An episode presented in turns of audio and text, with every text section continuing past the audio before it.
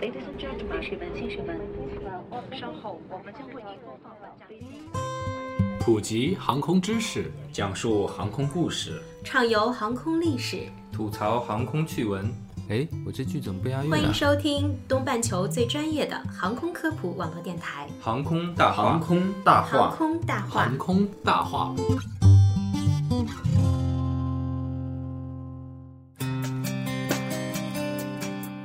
聊航空说大话，欢迎收听东半球最专业的航空科普网络电台《航空大话》，我是小六。我是黑人，我是石头。本期航空大话呢，我们要跟大家聊一聊航空发动机的那些有趣的测试。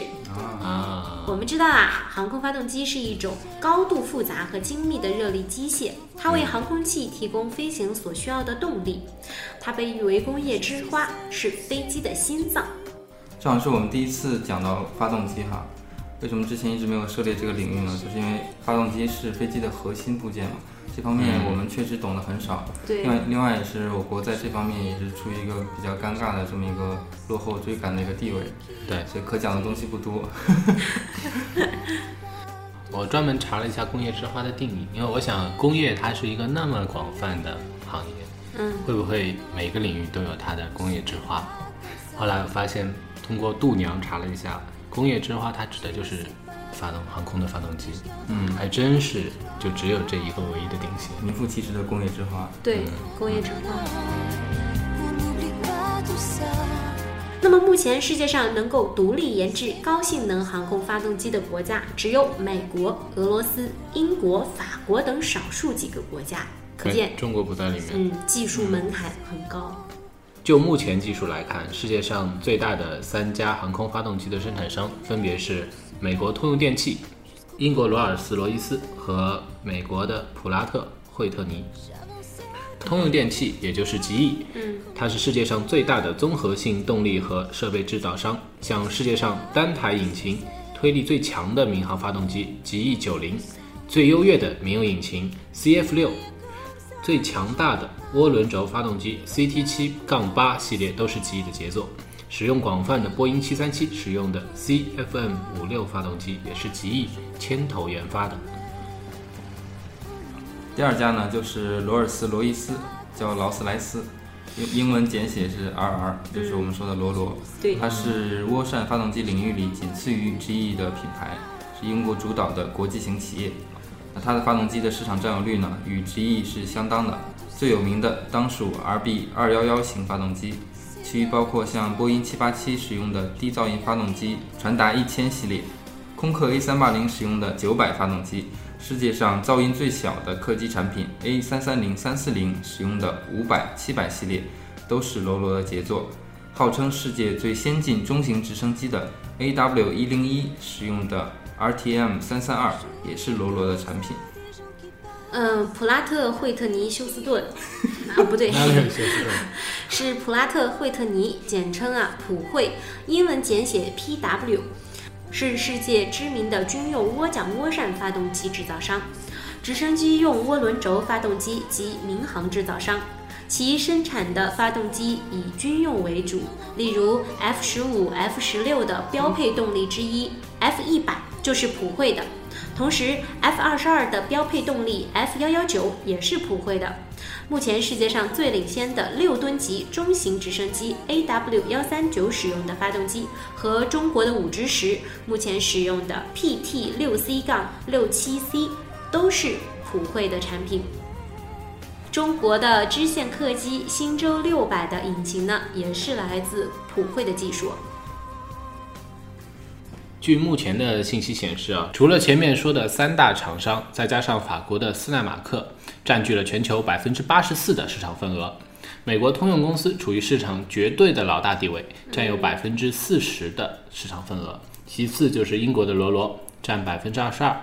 另外两家呢，就分别占有百分之十三和百分之九的市场份额，分别位列第三、第四位。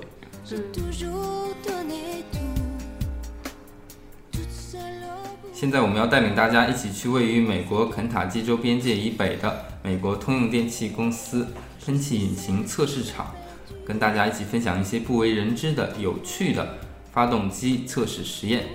让我们一起来看看飞机发动机要经过哪些有趣的测试呢？首先呢，就是飞鸟测试。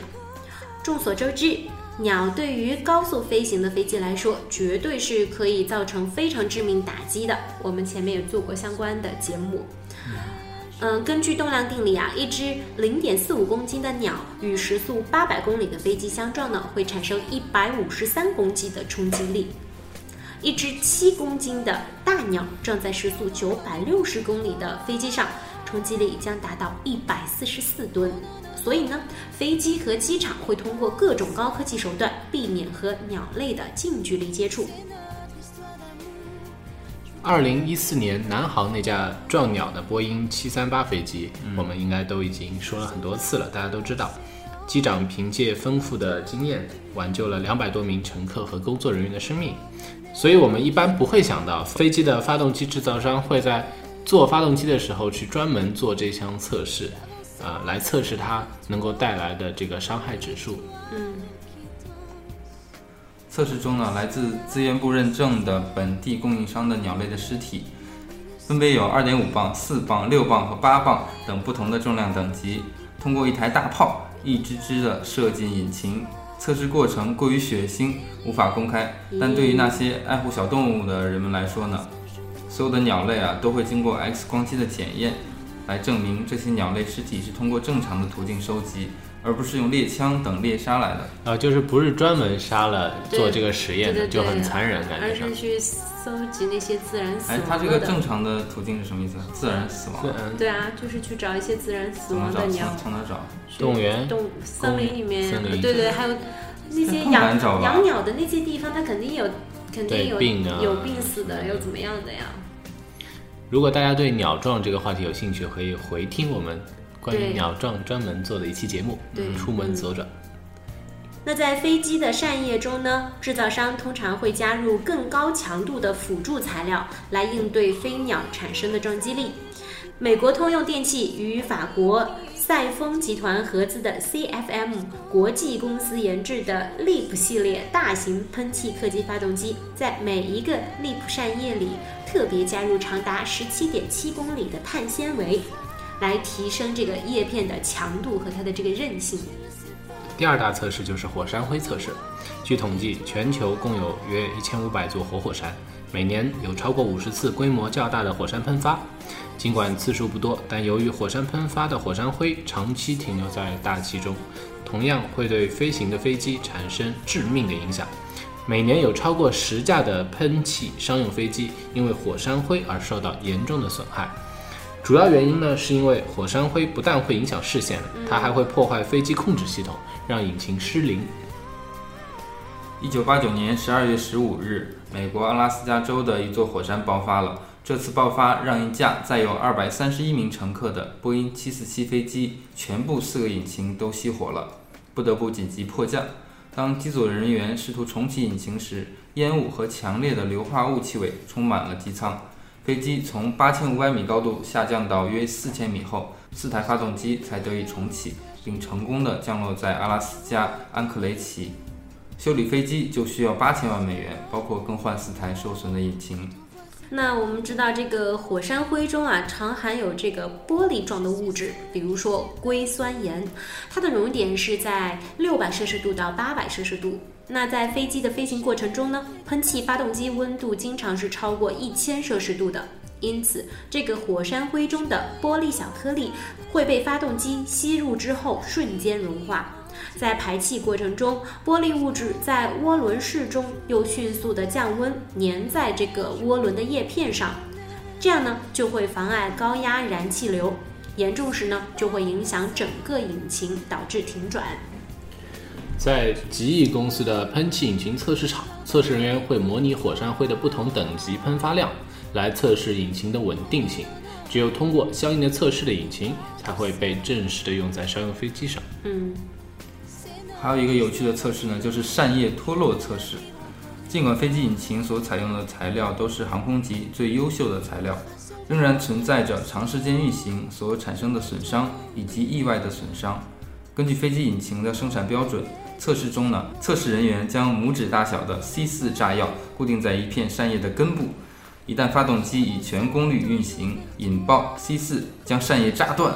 该测试要显示引擎可以遏制脱落的叶片，并且不会失火，以及可能性极低的进入机舱砸伤工作人员和乘客。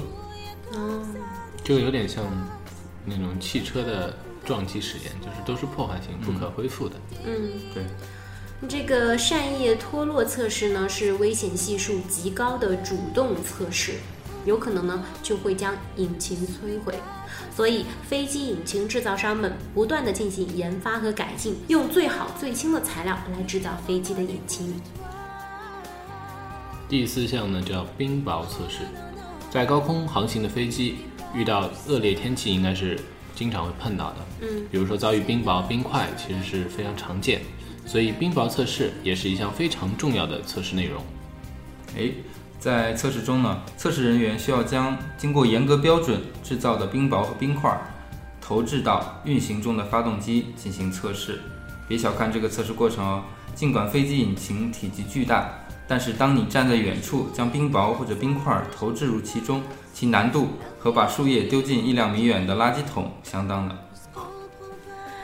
那当然了，除了以上略微有趣但危险极大的测试以外呢，一台合格的飞机发动机还要经过转距测试、拆卸检查、各种极端环境测试、振动测试、腐蚀测试、热疲劳测试、损伤容线测试、侧风测试、声学测试等等诸多的环节，直到通过适航当局的标准。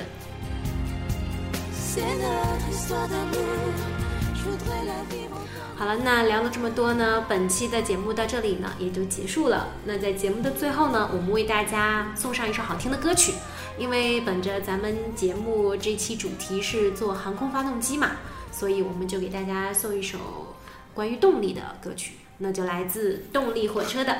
当咚，咚，》，希望大家可以喜欢哦。我是小六，我是黑人，我是石头。我们下期节目再见。再见。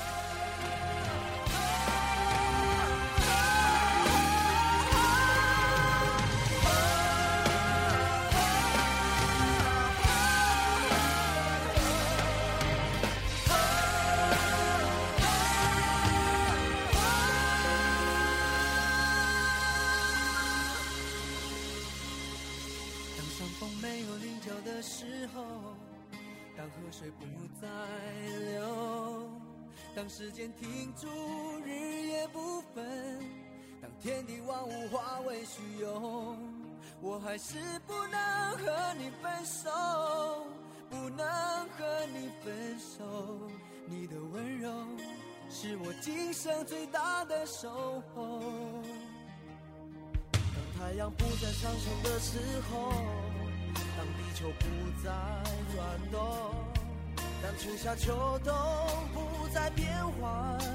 当花草树木全部凋残，我还是不能和你分散，不能和你分散。你的笑容是我今生最大的眷恋。让我们红尘作伴，活得潇潇洒洒，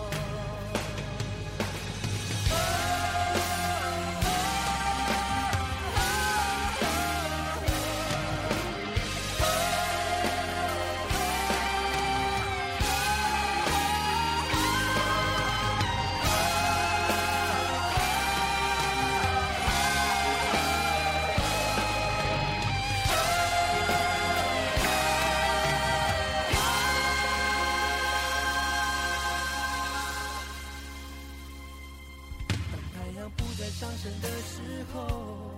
当地球不再转动，当春夏秋冬不再变化，当花草树木全部凋残，我还是不能和你分散，不能和你分散。你的笑容，是我今生最大的眷恋。让我们红尘作伴，活得